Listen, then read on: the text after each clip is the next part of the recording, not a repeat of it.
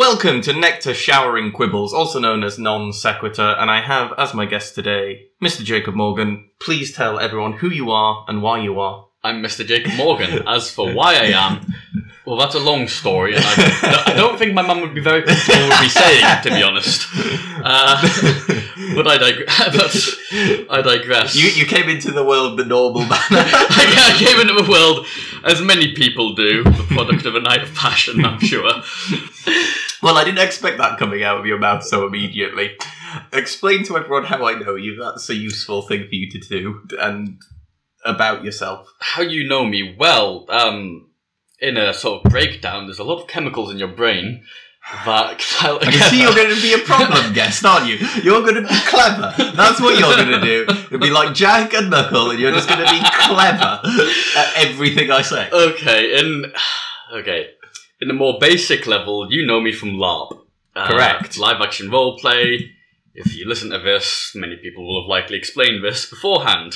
Basically, at some point in our lives, me and Nathan have stared passionately across at each other and hit each other with swords. Well, with quite a lot, actually, because of the amount of repping I did. Yeah, no. We must like, have hit each other a lot. We we. Well, the last time will have been the werewolf adventure. Because I was the end boss on that. Yeah, yeah, you were. And you, I was you being gang rushed. You like, just wailed on me, and we wailed on you. I, I, no, there's no way that you can do a one on three five Like, it didn't matter how many times. You, how, you did your best. I, yeah. I mean, I was also dealing spirit damage to. Anyway, this is not useful. Um, right, Jacob, there's a question we ask every guest. Mm-hmm. And that question is if you could be patron saint of something, what would you be patron saint of? Being disappointed in people, but not really. All right, explain. A, a thing that I like to do because I find it amusing is to act disappointed in people. I've seen your disappointed look. Yes, I, I like acting like I'm disappointed in people, and that's because if somebody says something and you go, "Yeah, okay," that that's the end of it. They don't get to explain. They don't get to enamor themselves. They don't get to go for anything about it. So if you say, for example, "Oh," say, say for example, your your name is hypothetically James, and you go, oh, I want to, I want to date a werewolf. If I go, yeah, all right, you do you. That's the end of it. Whereas if I look you dead in the eyes, just so dead inside and sigh, mm-hmm. there's so much more to it. You get a lot more mileage out of that statement. Okay, fair enough. I mean, what do people pray to you for, though? Like, they're like, "Oh, Saint Jacob, please intercede to God so that I may." What? So, so I, I think, I think they pray to me when they. They want somebody to be disappointed in them, but not really. Like it's it's it's it's when they want to provoke a reaction. yeah, yeah, it's when they want to provoke a reaction. So they like it is genuinely. They'd go, uh, "Dear Patron Jacob, today I just I just fantasized about a dragon. And they say that to me knowing and feeling that stare of disappointment at mm-hmm, them. Mm-hmm. Like they say that and they can feel the disappointment, but they can rest easy knowing that I'm not actually disappointed. I'm just giving them that feeling. Okay, fair enough.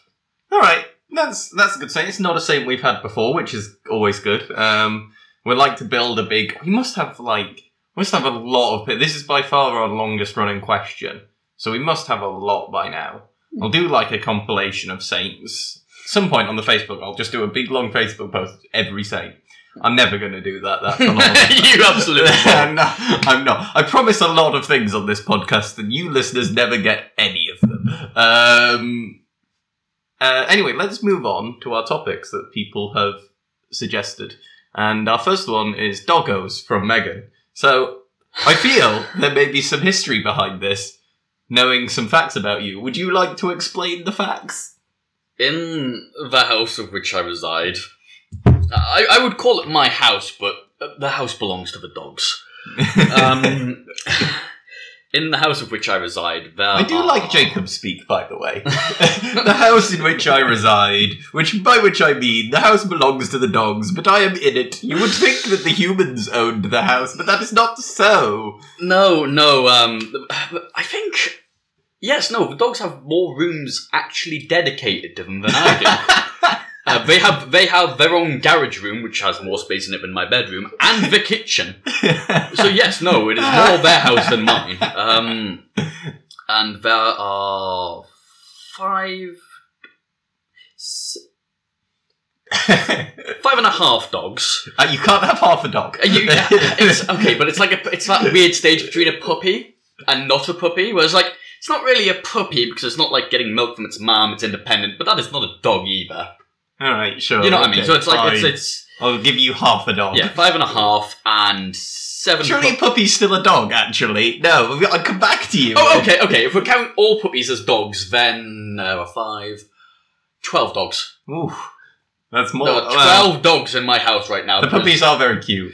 There, there are six And my, six puppies of one litter and one puppy that is in its own litter because the dog only had one. A promise that I might actually keep is I will probably replace the image of uh, this podcast with one of the pictures from when I met your puppies because they were adorable at that time. That was a different litter of puppy. There's been puppies since. Oh my god!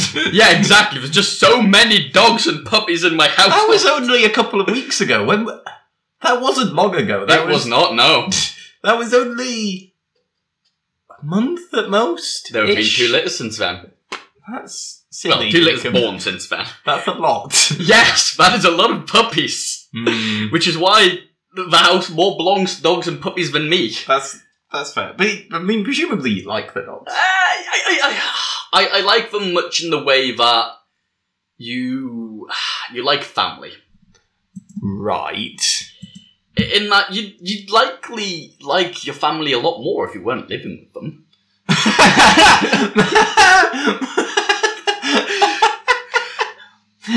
okay, sure. Distance, distance makes the heart fond, and I always. so you more more fond of the dogs now because you're not with them? Yeah, yeah, were- no, no. Like when I sit sat here thinking about the dogs, I'm very fond of them. I think they're very cute and affectionate.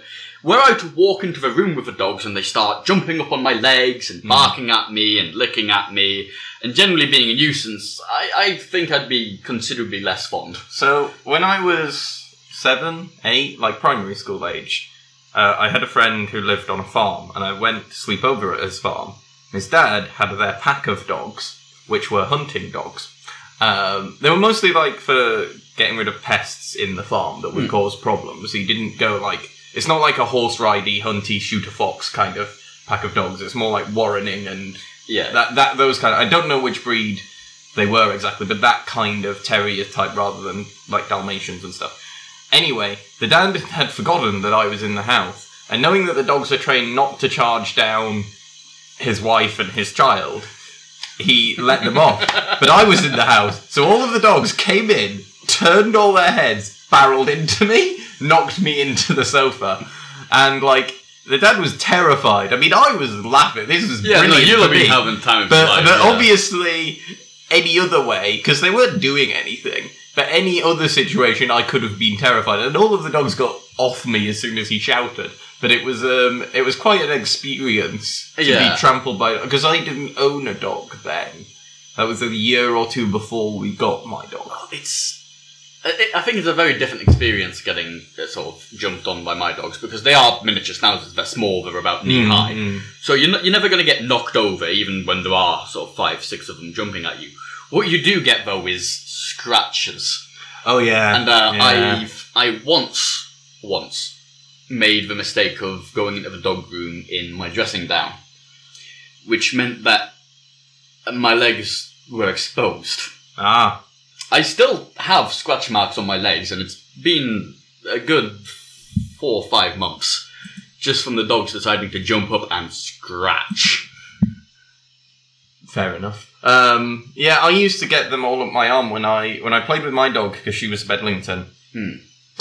I'd rag stuff around and she'd chase after it because that's what they're bred to do. And she would scratch at my hands and arms then, but they'd always fade. They'd never be that bad. Dogs are bad. Dogs are just great. Um, You've never had to, you've never had to midwife a dog, clearly. Uh, no, I haven't. And I always, I actually think, lots of people say they want a puppy, but I reckon that the ideal time to start owning a dog is just after that stage, the half dog you were talking about earlier. Yeah, so That I think is the ideal point to start owning a dog if all you're wanting is a dog as a pet Mm. and you want a nice dog that you can sort of that can be well behaved and trained and stuff. That is the ideal point to start owning a dog. So, so that, that, that sort of mid dog stage is actually different between different breeds. Mm. So, uh, for example, a miniature with a miniature schnauzer at six weeks, they're know, up probably a bit higher than your ankle, halfway Mhm. the calf kind of height, um, ball of fluff, and they've not yet really started to look like what they would look like in their maturity. Yeah. they're, they're frankly a ball of fluff. Whereas with other dogs, they get big very fast. Mm. Uh, and uh, they're often quite energetic and need walking a lot more. But Yeah, it's more of a stage of maturity I'm thinking of. I think Hmm. what people, from my observations of people getting dogs, the they want what they. I think the better time for them to start owning a dog is slightly older than the average person tends to acquire a dog. mm, because I think when there's a there's a stage where the dog is still young and excitable, and that's a very fun time to own a dog because it will walk everywhere. It's very excited. Everything is new. It's brilliant. Hmm. Um, but it isn't like it's toilet trained, and it's like, or at least it's on its way to that, and it's not like so I don't know. I don't know how to describe I- it. it's it's a weird one. I I genuinely think what a lot of people want in a dog is actually an older dog, and uh, people people seem to obsess over puppies and young dogs. Oh, you you have them from a young age, and you get to watch them grow. But if you want a well behaved dog, or you want a dog that's got the right that right level of energy, either you're gonna have to spend a lot of time training them, which a lot of people don't have, or you can just get an older dog that's pretty much already mellowed out and it will still 100% be excited to see you and it will Yeah. actually still be energetic. But it comes with. because my my dog was uh, she was kind of young for a very short period of time and then old for a very short period of time and just middle aged for most of her life Yeah. like mo- longer the, uh, but she she like she was very old and then got old as in kind of spiritually. Like Mm. you know she's like oh she's 14 15 she should be you know and then suddenly in the last like couple of months of her life everything started to collapse. But prior to then she hadn't slowed down at all. She could still do ridiculously long walks. And i know that that is just that dog happening to be i don't know particularly fit or particularly resilient you know just Yeah. something about it specifically but that meant that she was the ideal dog for me when i was like late primary school teenage years because she managed she didn't need walking all the time but she could go on as long of a walk as I could be bothered.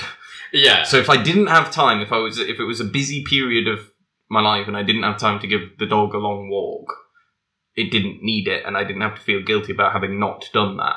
On the other hand, when it was summer or Easter and I had F all to do, I could go for several hours and just be like, Dog, we are walking today until I can't. Yeah. It's like my, my dogs are quite fortunate on that front in that my mum is a dog walker and she just often takes them out with her. Mm. So they, despite the fact there are many of them, they actually tend to get the walk that they would need. Uh, Yeah, because I cannot exhaust my cousin's dog, which is a lab, because it just it just will not stop. I mean, I love I love walking Toffee, but God, that thing! I'm just like yeah, La- Toffee, Labrador. Stop!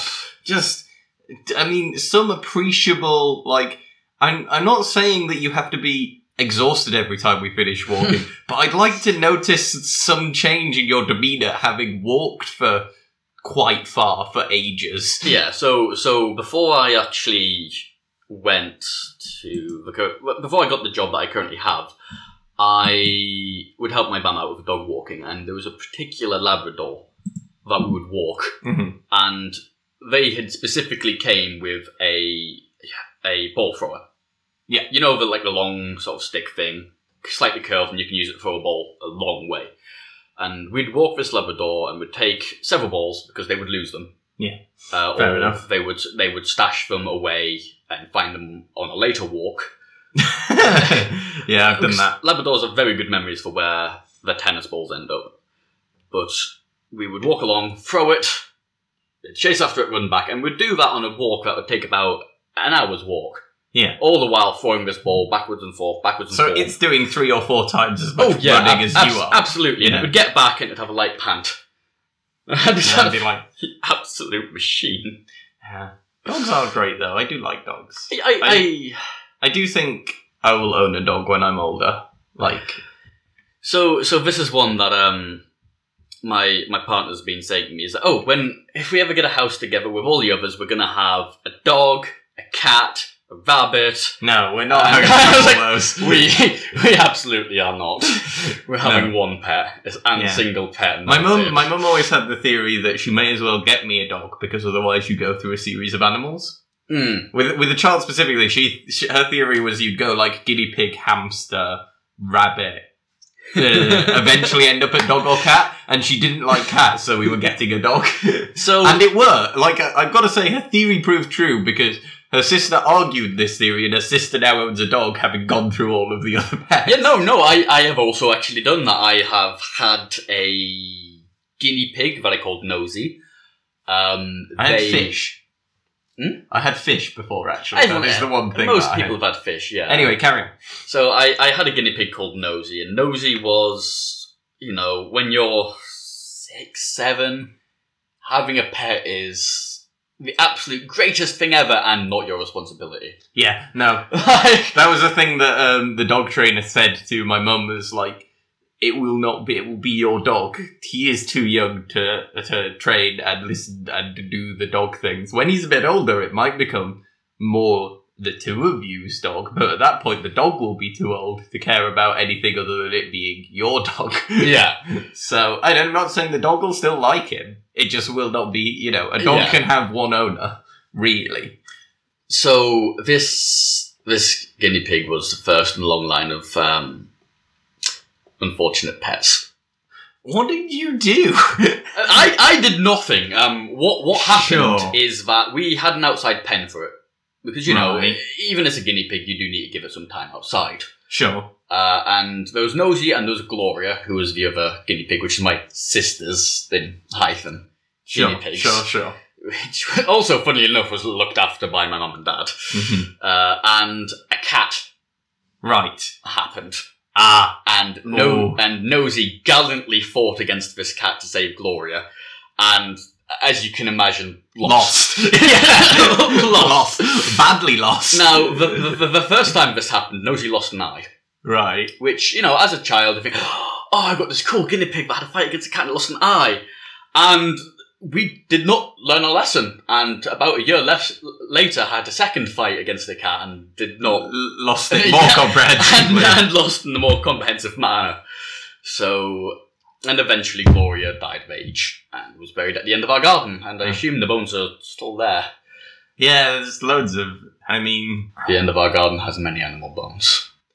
Right, well, moving on. Let's move on to our next topic. Fair enough. Right, and our next topic is from Phoebe. It is as art is ultimately subjective, there is no point in award shows like the Oscars, Emmys, Grammys, etc. Discuss. Uh, that's a thoughtful, thoughtful Now, art, art is subjective, but even though it's subjective, there are things that many people like, and I think there's a certain talent and there's a certain merit to being able to work out what those things are and make something that a lot of people do like.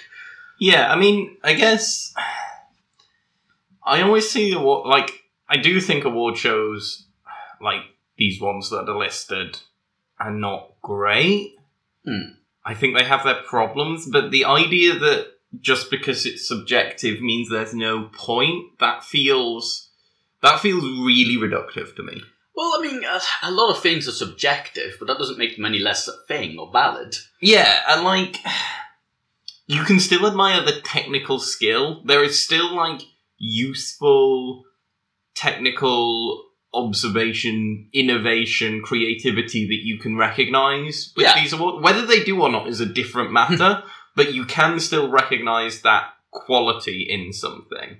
Yeah, I mean, I think, and it won't always be the case of things that get an award, but I think if something has brought happiness and joy to a large group of people, and if it's moved people, then I don't see why it being subjective should necessarily bar it from having an award and being recognised. Yeah, yeah, yeah. Or an individual, like an individual who does stuff. I mean, it. I think the thing that like really like solidified the idea of awards around me was in my first year. Um, there was two people I knew going up for an award that was outstanding commitment to a society in the DSU, Hmm. and the t- and you, only one person could win, and I'd helped not get one of them nominated. So I because I thought so the society awards had come round and various people had said, "Oh, we should try get the improv society nominated for something." And various people were discussing this, and I said, "We shouldn't. We should get this individual nominated for the outstanding commitment award because let's look let like look at this person who's graduating now. They've been workshop officer, they've directed, they're the pre- they've been the president, they've done this, hmm. they've done that, they've pushed for this, you know, a lot, and so they've not only hold, held a lot of roles, but gone well beyond what those roles require. So I said, suggested this to people. People started doing it. Um, he was invited, and he did eventually win. But the other person was another personal friend of mine who was president of a different society, who I also knew went really hard and re- did really hard and put lots of work in. And I couldn't argue either that he didn't deserve to win the award. And I always sort of thought, I don't know how the people who actually judge this judge this, right? Hmm. Because I, as someone who knows and has first-hand experience, you know, one of them was in my college, and in first year at Durham, you stay in your college, so I had breakfast with him every morning, and usually he was talking about his society and stuff. You know, I saw I saw him around a lot, and you know, sort of knew how that society was going. I was kind of close to it. I wasn't in it, but and then the improv society I was in and knew and nominate. I was like, if I know these two people well enough to think they both can win, how do the people who don't know either of them actually award this award? Because there are other two candidates as well. Yeah. And I'm like, not presumably, I, I am willing to assume the majority of the people who get nominated, for, especially for this particular award, given that the way you get nominated is a large number of people can be asked to write in and Yeah. send your name, probably legitimate. Like, it's probably like. I mean, I, I assume they, they, in a sort of crude way of putting it, they just take the data that's been given to them. Yeah, I know. So, but that's obviously super subjective, and they're a stage removed from the subjectivity. Like, Hmm. if I write in to nominate someone, I obviously think they're great, but I don't have any way of judging if they're great. To like, I might look at someone else and think, "Oh, fuck, you, this person's commitment to this society blows them out of the water," but I can't possibly know that. Hmm. I don't. I don't know. So, having saw them win and stuff, I sort of thought, yeah, awards are useful though because even being nominated meant a lot to both of them. Yeah. They were very because you know it meant that lots of people they cared about. Like winning the award was nice, but it was somewhat secondary for the one of them that wa- won it because It was the fact that they got nominated, yeah. and they got nominated by the people they care about. Randomers giving them an award didn't matter so much as the people they care about being happy for them Hmm. and wanting them and s- saying that they did a good job. I don't know. I, I yeah. I also think the problem with this is if you start applying it, it's kind of like you said. Lots of things are subjective. That doesn't mean there's any point. You can use that kind of argument to reduce nearly anything. Well, it's subjectivity. Well, this is subjective, therefore it is not help. Like Yeah, but the fact that it's subjective is subjective. You can get Yeah. into that kind of circular Yeah, that's argument and And I, I so I think I- that's not the my. I think my response to this is that's not the reason those award shows are a bit pointless. The reason they're Yeah. a bit pointless is to do with a lot of other things. It's like they see feel very self congratulatory and very kind of the people and there are flaws in all of the systems that award those awards. Hmm. It's not just like subjectivity that gets in the way of that. There's some you know other concerns and other considerations. So I sort of think I don't I don't watch any of those shows. I don't care particularly about them, but I don't think their subjectivity makes them. I, I think it's it's a weird one, and I agree that there's issues with all these shows. But I also think it doesn't mean that it's wrong that they exist. Something like no. that something like that needs to exist. It just needs to be better. And I think Yeah. it's not wrong that people enjoy partaking in it. I don't think it's wrong that people enjoy watching it.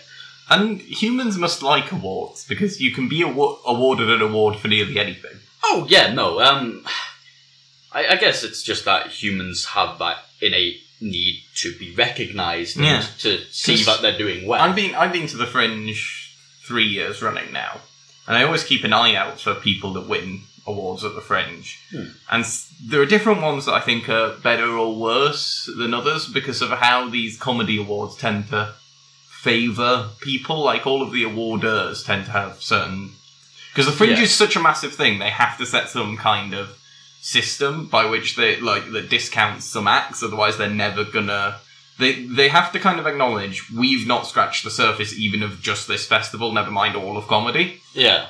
And it's like so for example, the the one that's often reported on the fringe is the best joke of the fringe, but that's just a one liner award. It's not like saying of every single joke told at the fringe, this is the best Yeah. one. It's saying this was the best one liner we could find of all of the one liner comedians. And usually it's pretty good. I mean, um, Adele Cliff, who I really like, is a really good one-liner comedian, keeps getting in the top ten, and I'm like, yeah, no, that is probably one of the funniest one-liners I heard this festival. But it's not as necessarily the best comedy I saw, and that's what it gets touted as, and that irritates me. Mm. So I'm like, it's not, and it's and it's only touted as that by keep like news organizations that are making a news report for people that don't care. Mm. You know, like kind of just being like, Well, the Edinburgh Fringe has happened. Here are the awards. Goodbye. Yeah. Ra- the people that like watch comedy already know what that award is, so it doesn't matter to them. That, that, that is always the issue of media outlets and news and that kind of thing. Whenever they report again about something that isn't, I don't want to say mainstream, but not something that's commonplace, is the second that they're reporting about comedy or LARP, they, they take the certain tone. Yeah, I mean, there's always the art snob like thing towards comedy that I don't like. It's like, oh, it's a comedy. Um, I mean, the, a friend of mine tells a a really funny story when so a couple of years ago there was a group of theatre groups in Durham wanting to do something for think it was International Women's Day. Was something to do with that. There was some, but I think there was a particularly significant Women's Rights Day coming up. Hmm. And as it was a couple of years ago and I wasn't here, I don't know which one it was, but it was some particular anniversary of possibly votes for women, or that was a bit too recent. So it was something like that. And they wanted to do some theatre for it. Okay. And all of the people were around, and they were all proposing really grim, dark things to celebrate women's role, like ability in theatre. And my friend observed one, most of the people there were men, and then two, he just shouted, "Women can be funny," because he was like, "Friggin' just do like a uh, like." All of these projects are all about how miserable and how So, like how oppressive everything still is. Yeah. And it is. And he wasn't saying don't do that, but he was like, if you're going to do a grand festival, you may be in one of them at least want to do one or two plays that celebrate the successes, given that it- this is an anniversary Yeah, of a I- I success. I can imagine if it's if it's big a big enough movement that it's got an anniversary, it'll be the suffrage movement. That'd be my guess. I mean, I don't know. Yeah. And- something, something. It feels really dismissive, and I'm sorry for sounding like that, but I genuinely can't remember. But like, whatever it was, that was what they were trying to do a thing for, and his point was just, just do something. You're, you're, Positive. You're right though, in that I've I've noticed it because when I was younger, my dad would always get me to watch the History Channel, All right, yeah, and one one of the things I noticed is that when they cover, covered things like the suffrage move, movement, there's always this tone of mourning about it. yeah. Like it's it's always just so negative. And I'm not saying like it was a really good point made on a podcast I listened to. It's quite old. It's a podcast by a comedian who was talking about how she was hired as a as a writer for um, I think it was Mock the Week, big Hmm. panel show. Um, and she said, "So what I do when I get commissioned to write stuff for a panel show or a TV show of any kind is watch a lot of it if it's already Hmm. been on." because I want to know the feel. I want to know the comedians that are on, particularly if I know that what comedian's going to be on for my show. I kind of want to write prompts that'll help them and write, you know, material and questions and stuff that will let them use their own material and stuff like that. So she was watching loads of it, and she said the thing I noticed by watching because I went right far back, Hmm. you know, was that there was no black and no female panelists until very recently. And lots of my friends always talk about the lack of the token female and the lack of that. I said, but it's really noticeable that there has been progress when you do it like that. And he said, and it's, it's sort of like she was talking about, and this was part of a way more in depth and involved conversation. Um, and I, it's Alice Fraser's podcast, Tea with Alice. Um, if any person who listens to this podcast likes podcasts where the whole point is to have difficult and interesting discussions about issues like this, you should listen to this podcast because that's the point of it. So obviously, my summary of it is not going to be as detailed or as interesting as this. So you should go listen to the original. But she said it's a really tricky balance between still putting pressure on and not making people feel like everything they do will never be enough because that can depress the activists and it can make the um, sort of TV producers, editors, the people with power that you're trying to influence more hostile and more belligerent. And her guest kind of questioned this and they had a long discussion about it, which is why I think people should listen to it. But it was, yeah, it was interesting. So that, that that actually reminds me of one that I saw on the news recently that interested me. Is I think it was earlier today actually, or it was reported earlier today. Is there were people have started protesting, but have stopped they've stopped being peaceful about it. And I don't Oh. mean they've turned violent, but I mean they've started Being gluing- loud. Being being loud, yeah. They're gluing their hands to train windows, and they're doing that kind of thing. Mm. And th- the thing that immediately struck me and my dad is, well, they're getting noticed. Yeah. And No. you know, I I'd never heard of this protest before, but the second that they'd started acting like that, suddenly they've gained traction. They've got all this attention, and I think that actually reflects a bit of a problem in the way that protests are paid attention to, in the way that Yeah, of don't goes want about that, them. do you? Like, yeah, you you want them to gain that traction from the peaceful. Because the dangerous part of that is it can work the other way. People always like sort of go, "Oh, UKIP slash the Leave campaign winning was such a surprise." It's like they got more media coverage than anyone else because they were always saying outrageous things. Yeah, Like it's not a difficult trick. Um, anyway, we've wandered well off topic, so I think it's I think it's time to move on. So our next topic and our final topic is: if there was an apocalypse and you were barricaded in your local supermarket, which kept its power, how long do you think you could survive inside with the stock provided? How would you go about preserving food, etc., to get the most out of it? Ooh. Uh, well, then this is from Pete, who I used to work with at a Tesco. So I'll let you answer, and then I'm going to tell you some insider tricks. So a lot of this depends on the supermarket, I suppose. I've, I've never worked at one, Mm. so I don't have that kind of insight. I think we I think we should imagine a, a reasonably large, well-stocked supermarket, like not a local, small local one, quite a reasonable it's- supermarket. See, even then, that very much depends on if they have. Do they have in this hypothetical supermarket? Do they have the outdoor section that some of them have, where you, you walk I, outside? I'm going to say no to outdoors, but yes to clothes. I think that's the size Okay, you yes, should they think close. of. So they they they don't have. have like electricals, clothes, food. do they have soil? Do they have like little plant pots with soil in it? I feel like only like they might have those bags of soil that they sometimes have out outside. Probably Yeah, yeah, they yeah. don't have. They probably don't have a dedicated outdoor. Okay, thing, but like so bags bags of soil work. So you could plant some of the veg. Yeah, yeah, that, that, that's my immediate immediate thought is particularly if it's got access to the roof, like some of them do.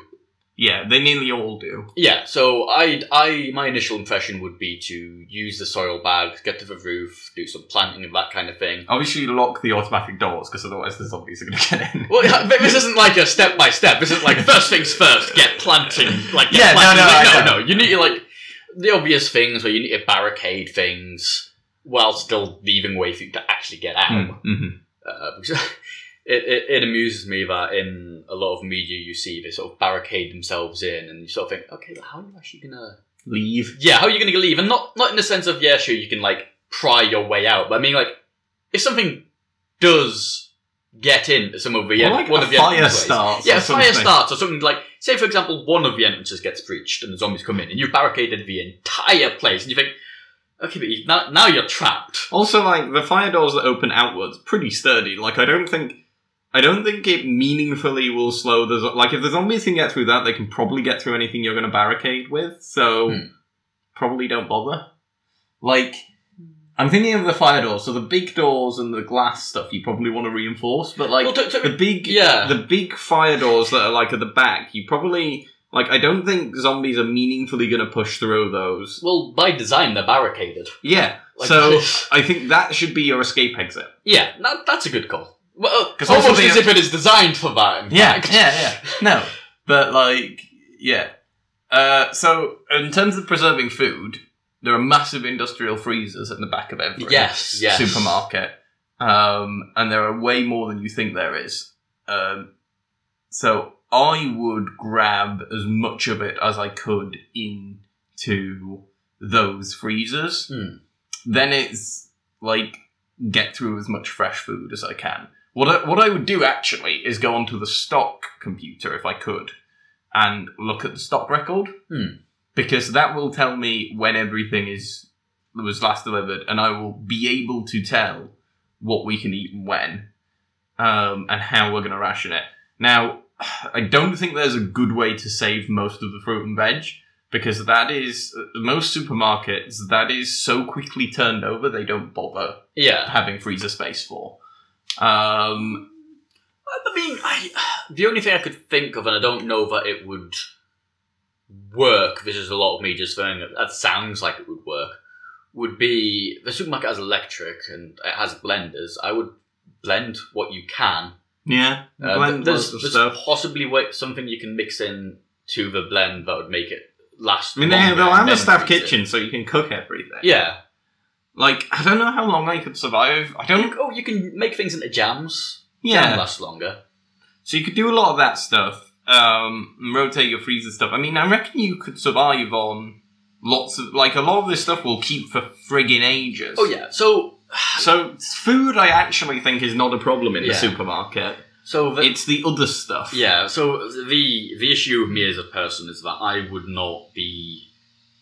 Say, say for example, it was just me in there. I'd, I'd not be content with that. Uh, I would be making efforts to sort of reach out and induct other people, even even though I know that that's such a bad idea. I, I would want to try and get other people. I'd want to be. Uh, you need to be introverted. Yeah, Like yeah, I know you need to be that'll- introvert to survive, but I, I'd want to be leaving the See, marketplace. To, In a massive zombie apocalypse, I'm just kind of.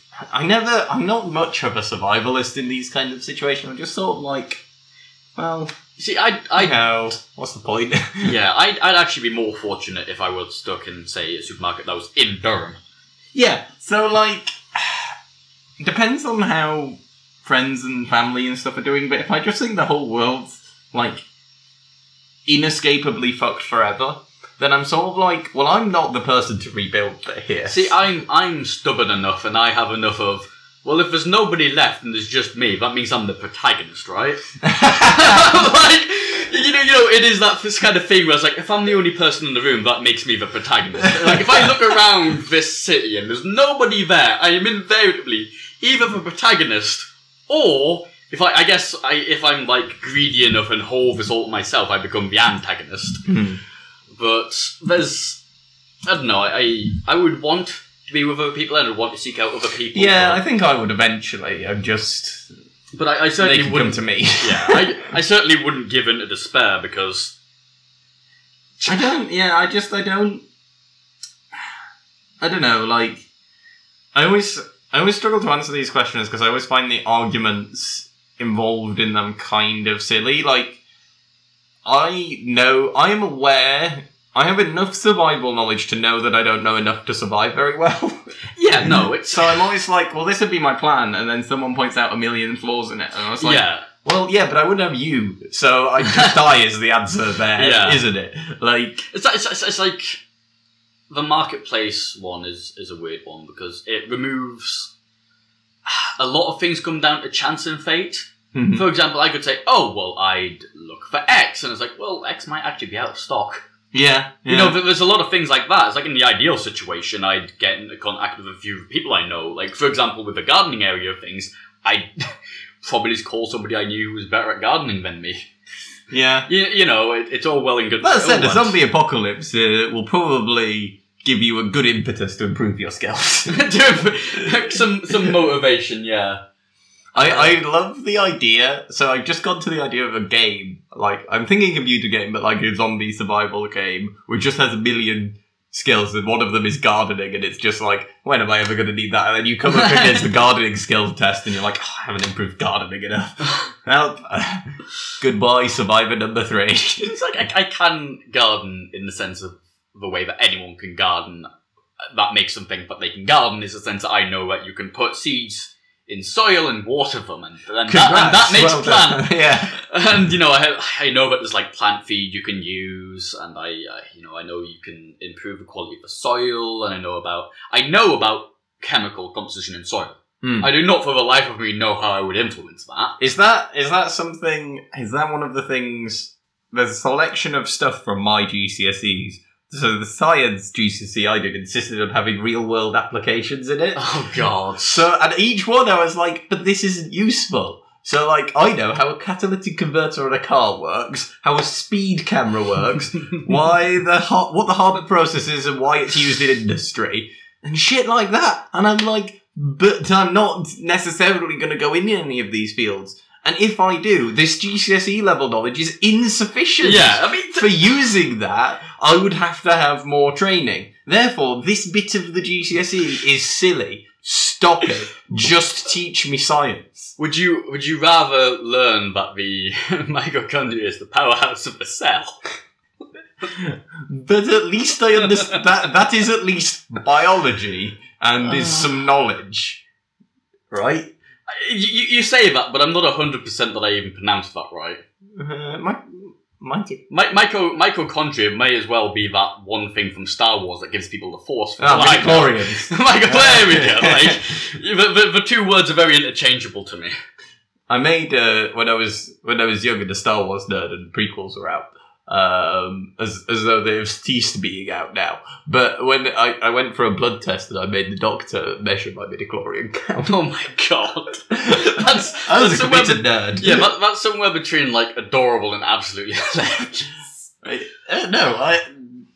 It was pretty great. I'm not gonna lie. I, he, and he and he'd seen the films. He played along and told me that I had an incredibly high Force affinity. That is adorable. Oh. That's amazing. I think you're fine. Like, yep, I am a Jedi Master. Uh, thank you very much.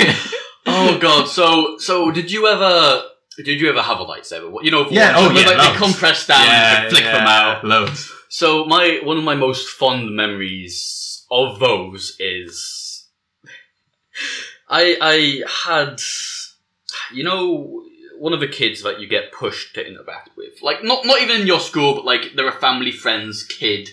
So and you're just you're just nearly always around them, and the parents want you to be friends because they're friends. Yeah, no, I know yeah, what yeah. you're talking about. So there, there was a kid, and he he'll have been like three, four years younger than me.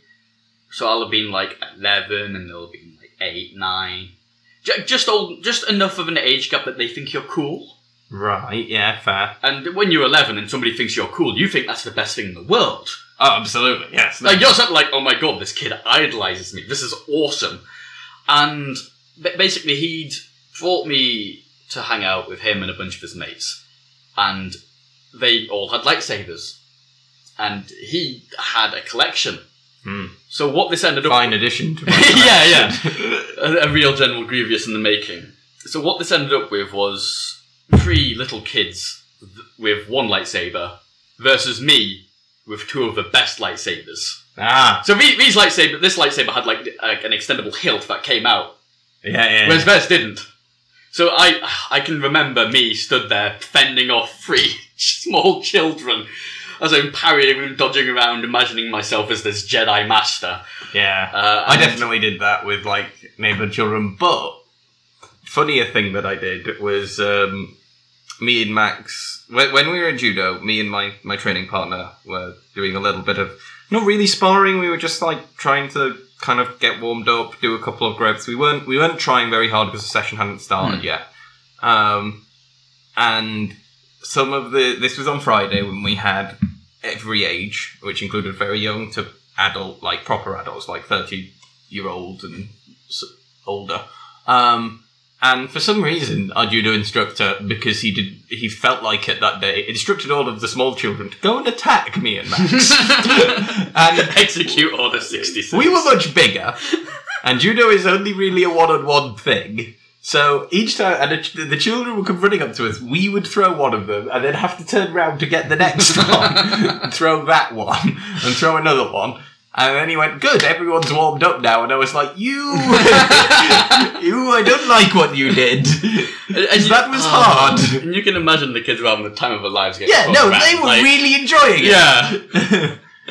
oh, oh dear. Anyway, I think that is sufficient discussion. I Yeah, yeah. Declared. We, we, we wandered quite far away from the, the topic. it always happens, Yeah. and I don't mind it. I mean, we wandered further away, I think, on the Emmys and Grammys and what. We got very philosophical around that one.